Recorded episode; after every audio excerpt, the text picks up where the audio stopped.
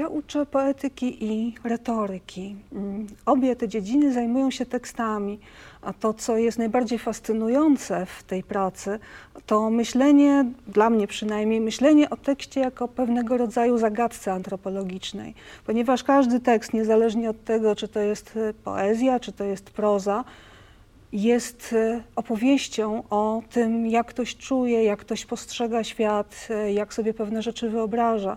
A więc kontakt z tekstem to jest w gruncie rzeczy kontakt z inną osobowością, z innym intelektem, niesłychanie ciekawy, frapujący.